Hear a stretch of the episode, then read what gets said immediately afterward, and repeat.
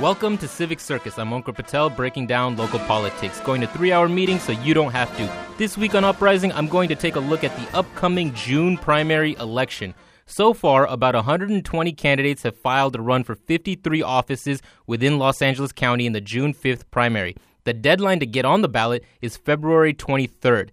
This primary election is going to be particularly important because of Proposition 14, dubbed the Top Two Primary, which gained voter approval in 2010. Proposition 14 dramatically changes the election process in the state of California, with the June primary being the first major election to implement the new system. During previous primaries, different candidates from the same party Democrat, Republican, Green, Peace and Freedom, Libertarian, and American Independent could compete to see who would represent their respective parties in the November election. Now, all candidates from all parties run against each other in the primary, with the top two vote getters moving on to the general election, which is sometimes referred to as a runoff. We saw what this looks like in the special election for the 36th congressional district when Janice Hahn won a runoff against Craig Huey after a primary race that boasted over 10 candidates. More recently, we saw the top two primaries effects during Los Angeles City's race for City Council District 15, where the primary winnowed a field of 11 candidates down to Warren Furutani and Joe Buscaino in the general election. In nonpartisan races, like the Los Angeles County Board of Supervisors, if any candidate takes more than 50% of the vote in the primary, there is no runoff. Congressional offices and state legislators are partisan offices, meaning that if someone takes more than 50% of the vote in the primary, the top two will still have to face each other in the November election.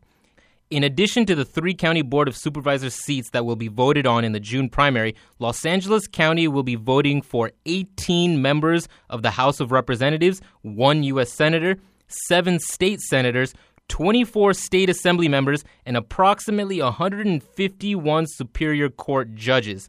Many of the candidates that have filed to run for office will not qualify for the ballot because they will fail to collect enough signatures in lieu of a filing fee.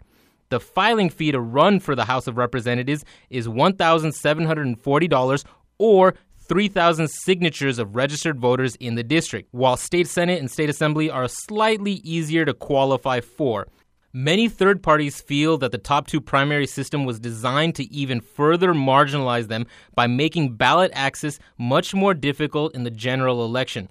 But my broader take on this is that our electoral process is designed to be confusing to all people. For example, rampant redistricting adds a new level of complexity to elections every 10 years.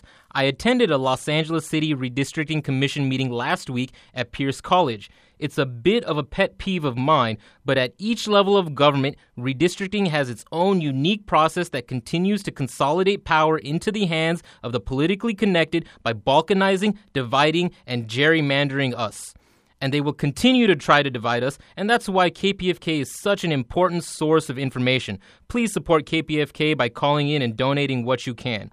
If we don't pay attention to the races, the candidates, and the electoral process itself, we play into the two party binary and may end up choosing the lesser of two evils rather than our favorite candidates, which can only lead us down a crooked path. For Uprising, I'm Ankur Patel with Civic Circus.